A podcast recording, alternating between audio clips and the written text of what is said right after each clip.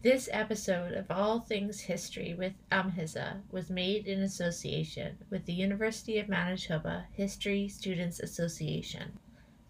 The University of Manitoba campuses are located on the original lands of the Anishinaabeg, Cree, Oji-Cree, Dakota, and Dene peoples, and on the homeland of the Métis Nation. We respect the treaties that were made on these territories. We acknowledge the harms and mistakes of the past, and we dedicate ourselves to move forward in partnership with Indigenous communities in a spirit of reconciliation and collaboration.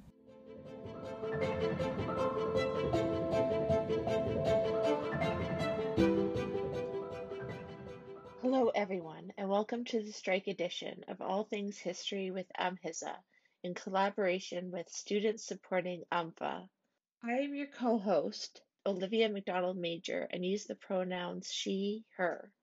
I'm currently in my final year of a Bachelor of Arts honors degree in history, with minors in economics and management. I am also the AMHISA president and a member of the group Students Supporting U M F A. Hello everyone, I'm your co-host Hannah Balek. I use the pronoun she, her. I'm in my third year of a Bachelor of Arts History honors degree, and I am the AMHISA Events Chair. Today we have uh, three other University of Manitoba students and members of Students Supporting U M F A joining us today to discuss the impacts of uh, U M F A's legal strike and the U of M administration's and Government of Manitoba's austerity policies on post-secondary students. Welcome all. Could you please introduce yourself to our listeners? Hello, my name is Ferdinand Zarif. I use the pronouns he, him. I'm in my final year of a Bachelor of Arts advanced degree in economics and society with a minor in management. I'm also the president of A S B C and one of the members of Students Supporting U M F A. Hello, my name is Mads Meyer-Parr. I am in my third year doing a sociology degree. I use the pronouns they, them. Hi there, my name is Jaden Walker. My pronouns are she, her. I'm in my second year at the School of Art, and I'm the treasurer of SOFASA and a member of Students Supporting U M F A. All right, so before we get started on our discussion today, uh, we just wanted to give some context on the strike and previous strikes at the U of M for our listeners. So to begin, we'll start in twenty sixteen. So in twenty sixteen, the Progressive Conservative government interfered with bargaining between U M F A and the University of Manitoba, which was deemed to be unlawful, and the government mandated wage restrictions, including a zero percent freeze in the first year of uh, the U M F A contract. The U of M failed to disclose the reason for this interference, causing a twenty-one day strike.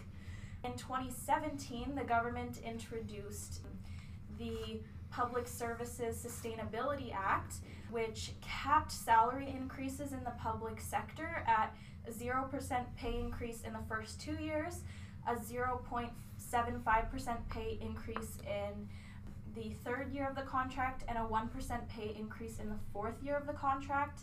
U M F A and the U of M did reach an agreement in twenty seventeen following these guidelines, so a new four-year contract was created.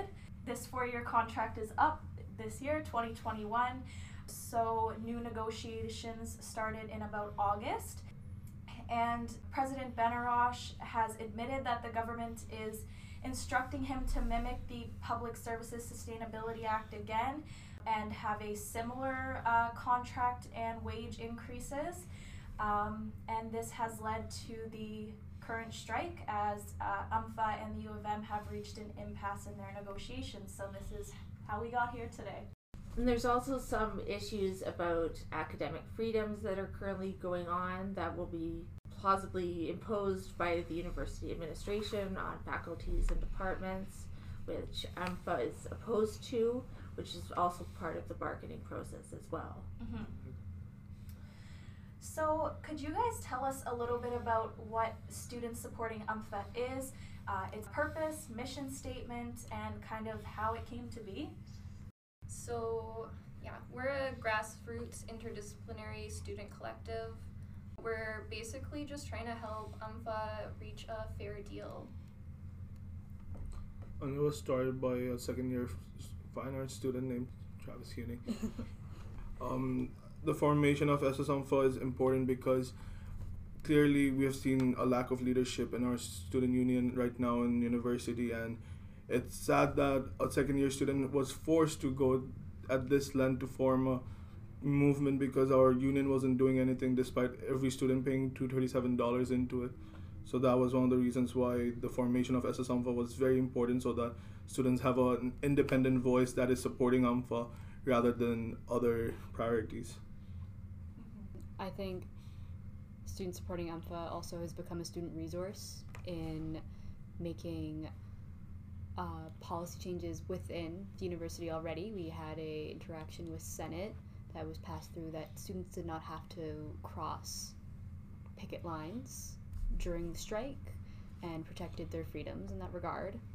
Yeah, just from my perspective, kind of being a student, taking in all of S S A M F A's posts and everything, it's it's a great resource, like you said, also for just educating students about the strike in general, because even me myself didn't know a lot going into the strike about what might happen or even about past strikes, and a lot of students have reached out to me, A S B C, AMHISA, everyone, trying to figure out what's going on, and like your social media accounts just make wonderful graphics that are so informative and really allow students to kind of take control of the strike situation when they feel very out of control of their education.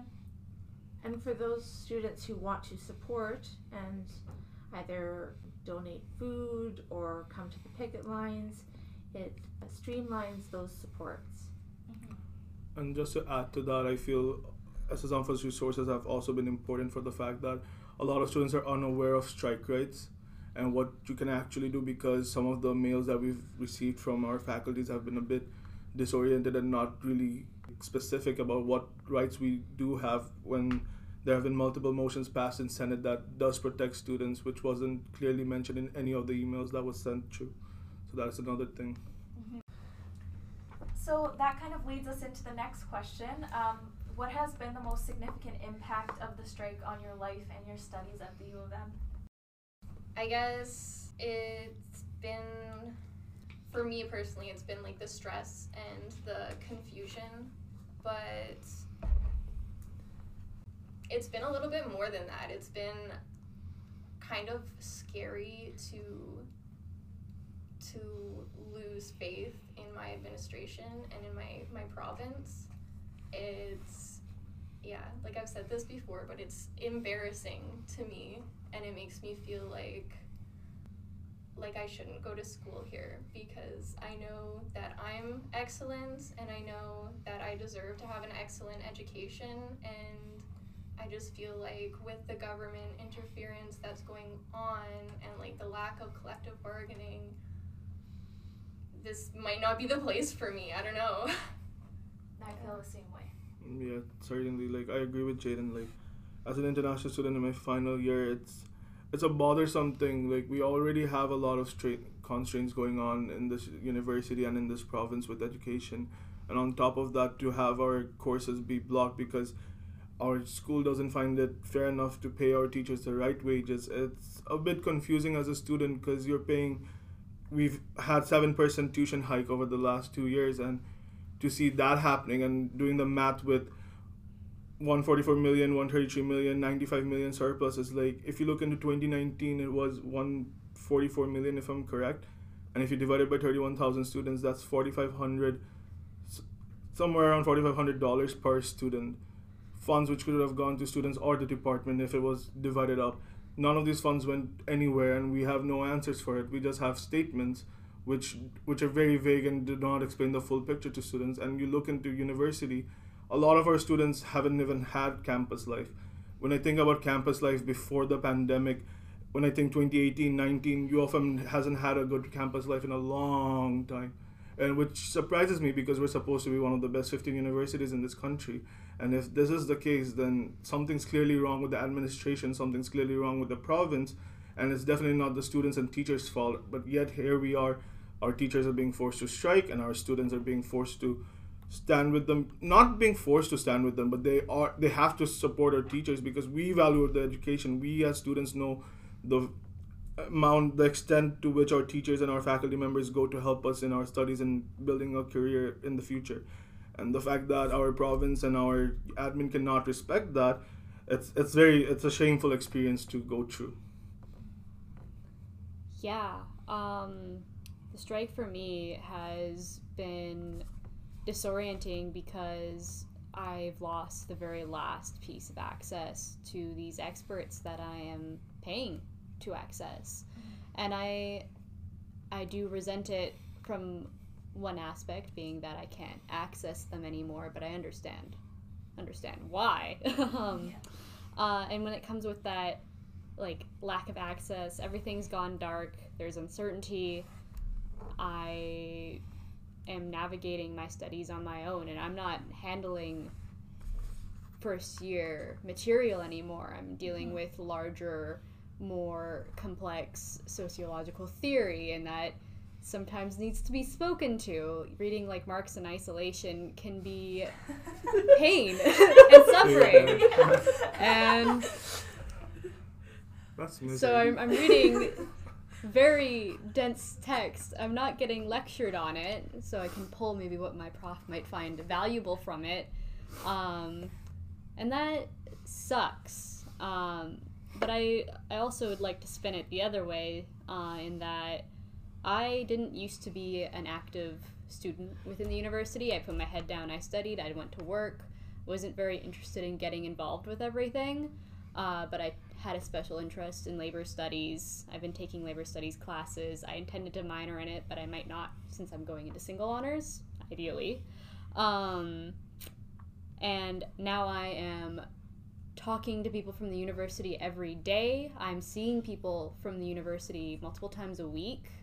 Uh, by joining Student Supporting U M F A, I've had all this, like, expertise under my belt that I never got to really use before, and it's in the matter of a week I've gone from somebody, like, kind of like a like a faceless person in a crowd to um, I'd say like like an inner circle voice in Student Supporting U M F A, which very drastic change. Yeah, it's interesting how we've all kind of come together this whole ordeal.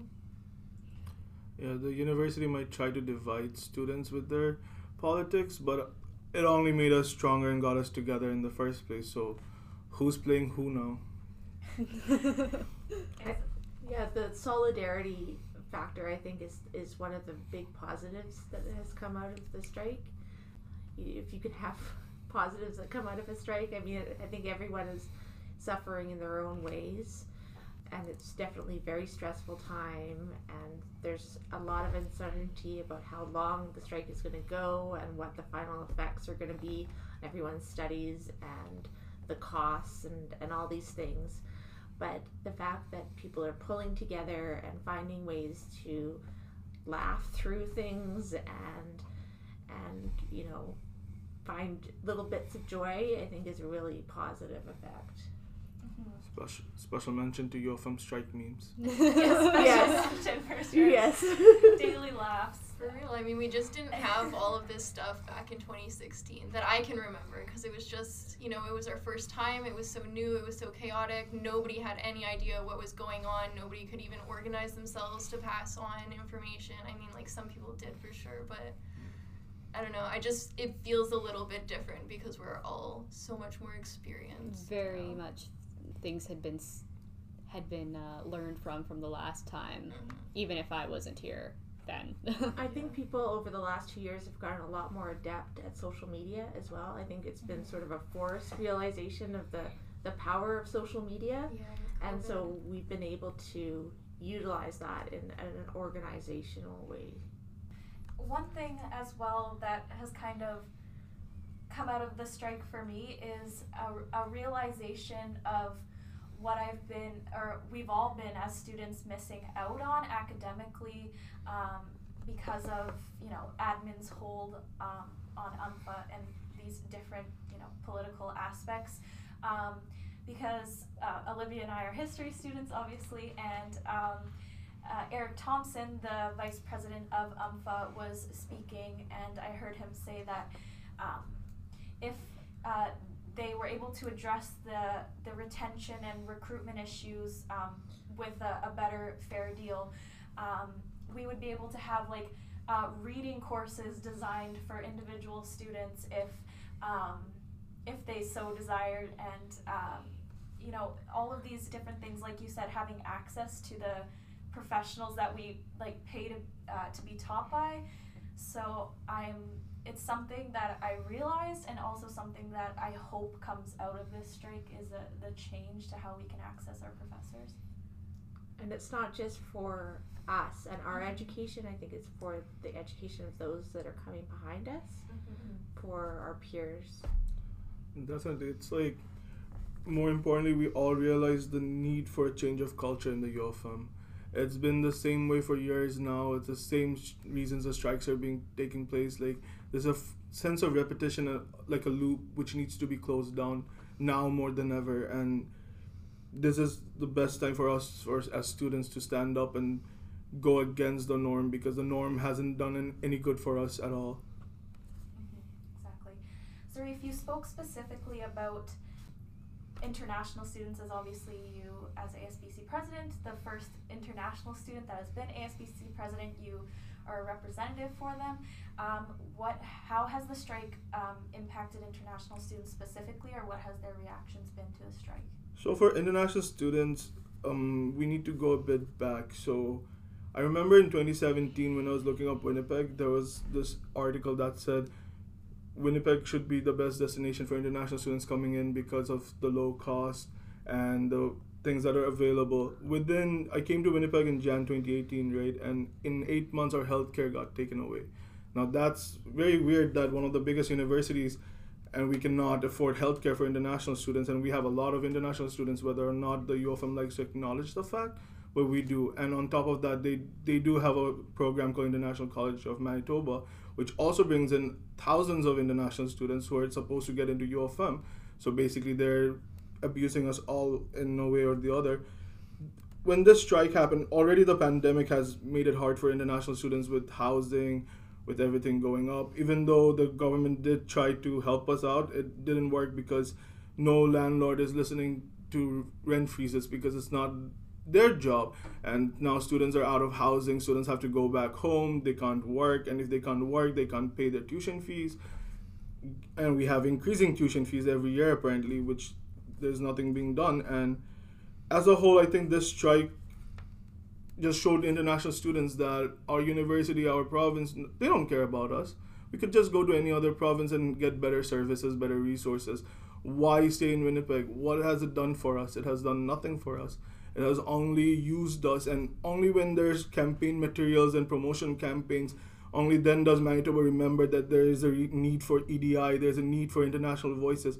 Only when there's an U M S U election campaign is U M S U featuring international students. But then other than that, there are no international students there. There are nobody there. Where are we? Like, I do not see, why am I the first international student? Why can't there be other international students? Why did I? Why did it have to be me stepping up? But I'm glad that I, it had to be me, because it had to start from somewhere. And now more than ever, I feel like international voices should also get the same respect, because we are students of this university. We do pay the same taxes. We pay four times the tuition fees with no healthcare, eight dollars and ninety-nine cents for private healthcare every semester. And I'm sorry, but I'm not seeing anything working out. Why are my teachers not teaching me anymore? Like, this isn't fair for us at all. It's like, oh, it's just embarrassing. I, c- I couldn't even imagine just, like, the feeling the frustration of being, like, a domestic student compared to, like, somebody who's away from home. Um, you know, it's just, I couldn't even imagine. The fact that there are domestic and international students who have to sacrifice basic privileges now because of the increasing tuition fees, that's that's messed up. We have a surplus and we cannot give any funds to the teachers or to any funds to the students. Why do we have a ninety-four million surplus then? Why is it not being, why isn't it being spent on relief funds for students, and it could have helped us out a lot. You don't need to pay four thousand five hundred dollars, just pay basic amount of support and that's enough. Students aren't asking for like the whole world, they're just asking for a little bit. It's not rocket science. Yeah, I think that's a really good point, because admin always says that they're not spending the funds because they have to save it because something might come up, an emergency might happen, but then an emergency happens and they're not spending the money. And it also goes to show if our admin really did care about students, and like they the fact that they like to say it's a respectful working environment and a respectful learning environment, if it was really, if this was really our scenario, why are we having discussions about this now? Why isn't this our reality? Because clearly it's not, and clearly there's a conflict of interest with what they're saying and what they're doing. We've been talking about um, the U of M's surplus and kind of how um, the approach they've taken to bargaining with U M F A. So what do you think of the U of M's uh, current public relations strategy aimed towards uh, students and the media, because that has played a big factor in how students are influenced to perceive professors and how the, the admin itself wants to be perceived? First of all, it's an embarrassment. It's an embarrassment to a global audience that people are seeing this. I have friends from around the world who are texting me about the strike, and when they see the memes that we're sharing, when they see the posts that we're sharing, it concerns them too, because this place is supposed to be a hub for students to come through for education. And if education is the one thing that everyone's neglecting, it's a, it's a big issue. Let's talk about the public relations strategy. Right now on Instagram and Facebook, wherever you go, U F M's been posting one post after the other, one post after the other, and they're all misinformed. They all have patronizing st statements. The math is horrible. It's like, what did we do to deserve this? I, all of us clearly pay a lot of money. What did we do to deserve this kind of mathematics? And like that, they cannot explain a basic wage increase structure, and that every time you ask someone from U of M, the representatives are giving different answers by each person. So it has to be one uniform answer. With each person giving us different answers, it goes to show U of M doesn't even know what their public strategy are, because they're all representatives of U of M. The admin has no clue. And then when the students are com, if you look at the comment section in the post, you can see the outrage, and the U of M is doing nothing to address this. They're literally doing nothing. They're going for the next post, and then the students come back again, they're making the next post. It's a toxic cycle, and they need to acknowledge it now or sooner than later, because it's gonna turn into a mess for them. So it's incredibly tone deaf.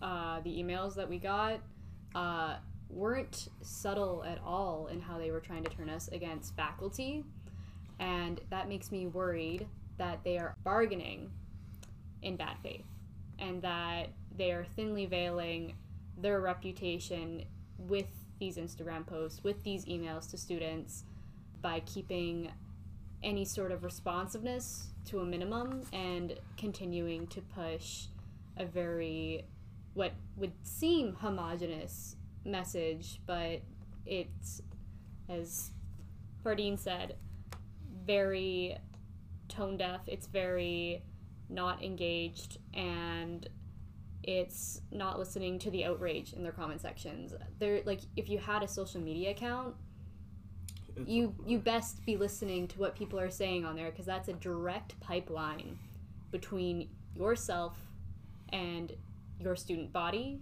your faculty body, and whoever else in the community, whether that be Manitoba or abroad.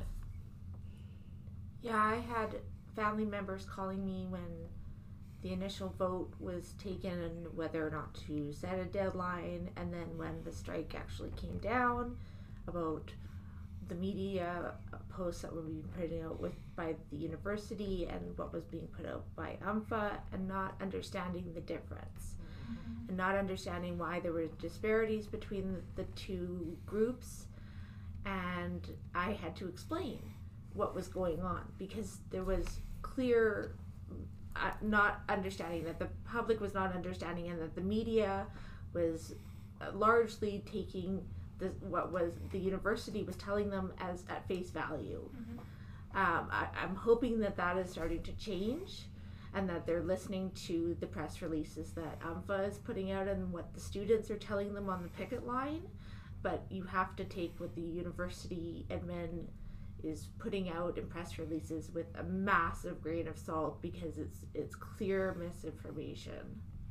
And it's just so frustrating as well, because think of first year students who have no idea what's going on, and their only really source of information, or who they would expect to trust with properly represented information, would be from university admin itself.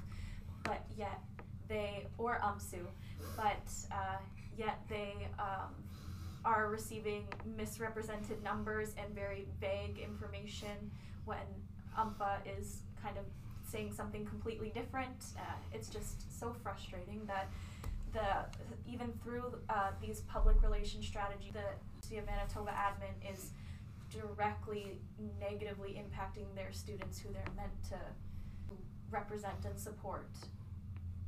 Um, if I can add to that, the people in the public relations department of U of M, they're full, they're full-time paid employees. This is the work of full-time paid employees. I have two directors of communication in A S B C who are unpaid and do a much better job any day of the week, any day of the year than any of them. And these are paid people who are supposed to be specialists in P R relations. Looking back to the original uh, post that we were kind of referencing, basically what happened was, in the post, the university stated that they gave A M F A a strong offer of a nine point five percent increase, which was not accurately reflected um, with that number, and they have now edited it from the backlash, edited the original caption to say this is how the numbers break down and this is where we got nine point five from. But why didn't they just do that in the first place? So it's like there's an intention there to yeah. misrepresent the numbers. Like, we know how Instagram works. You can put your infographic and then you can have the breakdown in the description. Yeah. That's not that's not new. It's not a new way to get information across on social media. They also teach labor relations and economics at this school, so people know how numbers work. But not only did they post it on Instagram or other social media, but they sent it to the individual students' email accounts, which is especially shady when you're misrepresenting facts, because A M F A does not have access to every individual student's email account to give them their perspective or their side of what's going on. Also, the, as admins, there's, they should be caring about the students. And going back to the emails, you're sending out emails to students where you're not even mentioning or you're not even feeling for the students. There's a, the tone is very important, and it's tone deaf, and it clearly disregards our mental health as well, if you think about it, because we're going through the hardest time of our education right now as of this moment. And the fact that the emails clearly say, well, if you want if you want to picket, you can. If you don't want to picket, you have to finish your classes. What does that mean? Talk about it. Talk about the Senate motions. Talk about our rights. Feel for us. Feel for the fact that you, what you did is causing us all this pain and all this trauma and everything that's going on right now. It's your fault, and we shouldn't be the one forcing you to talk about it. And that just rubs the wrong way for me. I think also that, yes, not making yourself a body to communicate to students what exactly is within their rights is super not you're like it's, you're not supposed to be directly emailing students trying to get them fired up against their profs. You should be emailing your students, letting them know exactly to what capacity they can function to in this strike. Otherwise, it comes upon other students, other faculty, to desperately try to speak over you in making sure that the facts are coming out. Because once misinformation is out there, it's really, really hard to talk over it. How has students supporting A M F A um, with uh, your public relations strategy and social media campaigns, how have you been trying to combat the misinformation and also raise your voice to really reach out to students when they need it most? Mostly just trying to get the facts out there in a timely manner and trying to kind of aggregate information from a whole bunch of like confusing sources into a tight little packet that's easy to digest so that people can easily kind of transfer that information amongst their peers. It wasn't like that in twenty sixteen. I think it's also because last year was a wake-up call for a lot of students as well, right?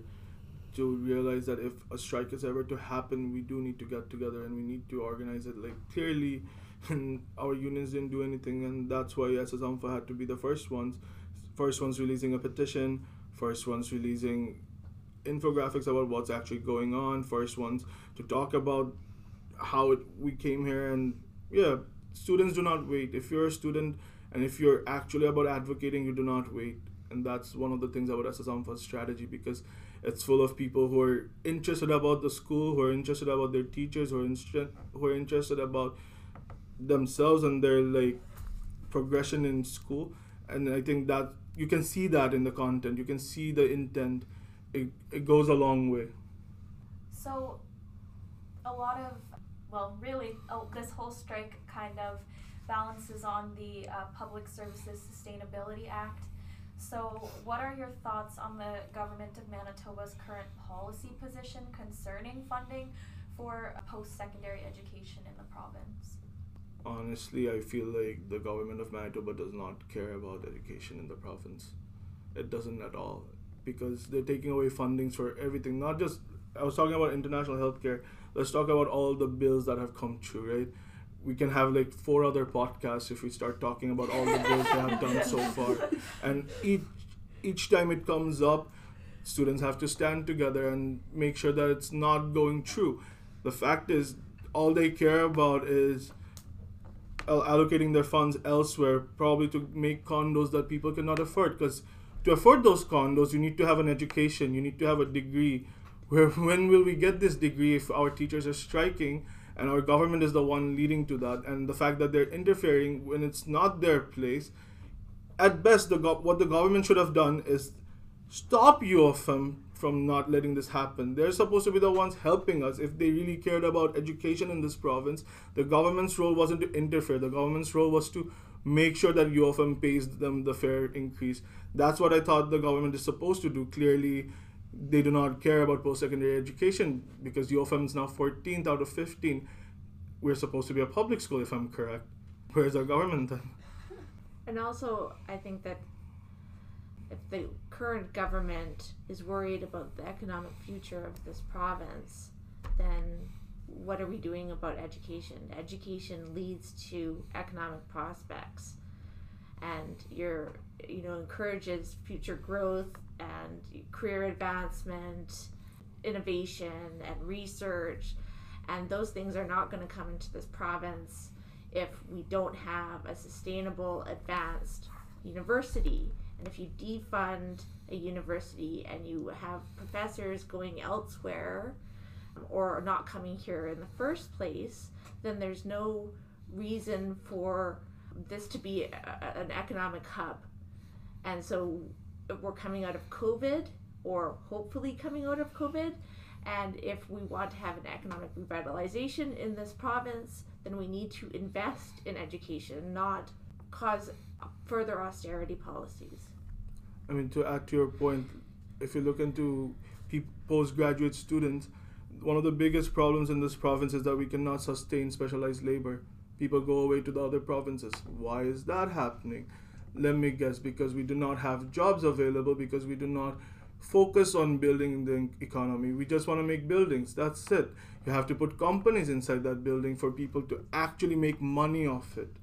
And that's where the core issue is, that this government seems to disregard education as a whole, and that makes me question this government's education by itself. And by trying to make public services sustainable in the way that they are, we are also losing expertise in our public sectors. So where are we supposed to expect to draw in the best in like government corporations when they aren't paying you know, attractive or competitive salaries to people who, who will want to come to Manitoba, who will want to make Winnipeg or other, like, um, towns here their home when there's there's nothing to sustain them. There's no, no, no living wage being offered to them. We, and we need to revitalize our healthcare system. Where are we going to get those healthcare practitioners? We're going to get them from educational facilities. We need new nurses. We need new doctors. We need physiotherapists, respiratory therapists, all of the above. And those come from educational facilities. Certainly any doctor, I've, like, doctor in training or person going through med school doesn't want to be here. They don't want to stay here because they're going to make good money for the rigorous education they just went through. They're, they're looking everywhere else. Everywhere else but here. It's a shame because uh, your firm has had a lot of bright minds who have come into this university, got their education, and just went out. And it's, it shouldn't be this way. It should have never been this way. You'd think that the way we like to talk about being in the U fifteen, you'd think that we are the ones trying to sustain students. We're trying to give something for the students. But the government isn't helping out, right? And what will the university do then if the government itself has no interest in the university? Do you think the recent change in P C leadership will create an opportunity to, uh, for change in this portfolio? As of right now, no, because she's busy in Brandon. Uh, yeah, do you want to discuss the yesterday's event? I was at the picket myself, actually. Yes, um, so was I. Um, yes, you were. um, sorry. um, yeah, so we walked up to an empty office, and not only could we not call her office, uh, they turned off the line at one point, changed the voicemail, and then when we started calling her, like, legislative office, they were of zero help. We've, uh, before then, U M F A and student supporting U M F A have gone through proper channels to contact the new P C leader, um, and that has been met with nothing but radio silence. So when this appeal to Manitoban, Manitobans in Stephenson's campaign was to want to hear us, it's been quite literally radio silence. And it's frustrating as an adult who votes as a constituent, uh, not specifically of Stephenson, I don't live in her riding, but we were with constituents of her riding who are very frustrated with the inaction of the government as a whole, that we would like to be listened to as voters. It's been a few days since she got elected. She's been tagged in way too many twi- Twitter posts, way too many Instagram posts. I myself made about fifteen memes about her. So I'm confused, like, do you not have a social media team going for you or something? Because you're clearly, you're active so, for so long, and now that the important things come up, you're clearly ignoring us, but you have the time to post photos in a coffee shop, go to Brandon University when you're supposed to be in Winnipeg, dealing with the problems in Winnipeg right now. Then you're supposed to go to Brandon because Winnipeg is under fire right now. What are you doing? You're supposed to be the premier. You're supposed to be leading us. What the hell is happening here? Yeah, coffee shops when people are freezing their asses off at the pickets, you know, and people are bringing relief coffee, like, coffee's right there. Exactly. Like, if you want coffee, just ask us. We have gallons of coffee to distribute to you. We have no problem. You want donuts? We'll yeah. add donuts to Lots it, too. Donuts. Lots just donuts. Sit down with us and talk to us for ten minutes. ten minutes at least. That's all everyone's asking for. The fact that she's ignoring us straight up, that goes to show, like, where her priorities are with education and what the values she's standing up for. It's also just so frustrating as well because it's not as if she's entirely new to being a very high-standing politician. She's been a minister for a very long time and has been well aware of these issues facing the, the university and other educational institutions. So her, her, it's an active choice not to, to listen, to hear students. uh, literally in that voicemail being changed, they go from, you know, like, we're not available to we're not taking in-person meetings real quick. You know, after fifteen minutes after we started calling and bothering them, it is, in the most obvious sense, them ignoring us. You can't change your policy in fifteen minutes, and if I were to hear otherwise, I'd be I'd be surprised. So, let's hear a little bit about what S S A M F A is has plans for um, in the upcoming days. How can people uh, support? How can people join? So in the in the upcoming days, we have a couple of teach-ins that are starting. Uh, we have they're starting this week over Zoom, and next week they will be in person. You can find out who is going to be doing the teach-ins. They were our professors from the from uh, the school who um, are teaching on various subjects uh, associated with the strike, and you can uh, find out who is teaching and where um, through uh, S S A M F A's uh, social media platforms, on Twitter uh, and Instagram primarily.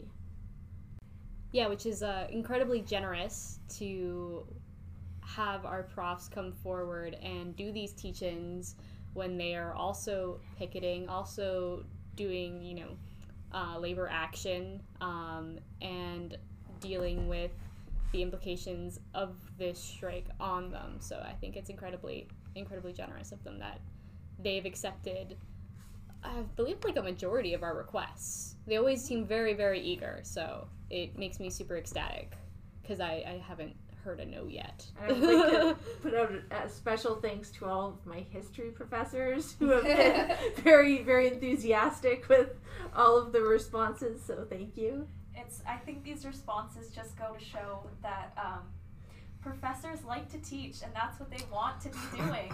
Um, but so it wasn't their ideal option to be on strike, and I uh, some students may feel that way, that their profs are in a sense like betraying them because they're taking labor action. But the profs want to teach. That's all they want to do, and they just want to be able to have a, a fair a fair wage going forward so they can continue teaching at the University of Manitoba.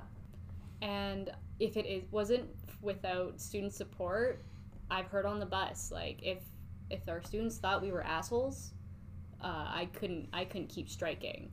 Oh. So, like, verbatim that, like, profs are looking to us for support. They're looking to us to make sure, like, as the litmus test to what they should be doing. Yeah. Profs care about their students, and I think if students were, in the case, confused and angry, I believe U M F A might feel compelled to walk away again. And without, like, without student voices, I certainly don't think they would have been as emboldened as they have been. And yeah, I completely agree. That's kind of like why I personally made it my mission to talk directly to the students when I started this group, because coming from twenty sixteen, I kind of, I realized that if if it's thirty thousand students and administration against U M F A, they absolutely do not stand a chance. Like, the students are really the key players in this. Yeah, we are the largest stakeholders of this university. We are the ones that we are, the university is geared towards. There wouldn't be a university without the professors and instructors and librarians and archivists and the students. We, it's otherwise it's just a group of buildings. Exactly.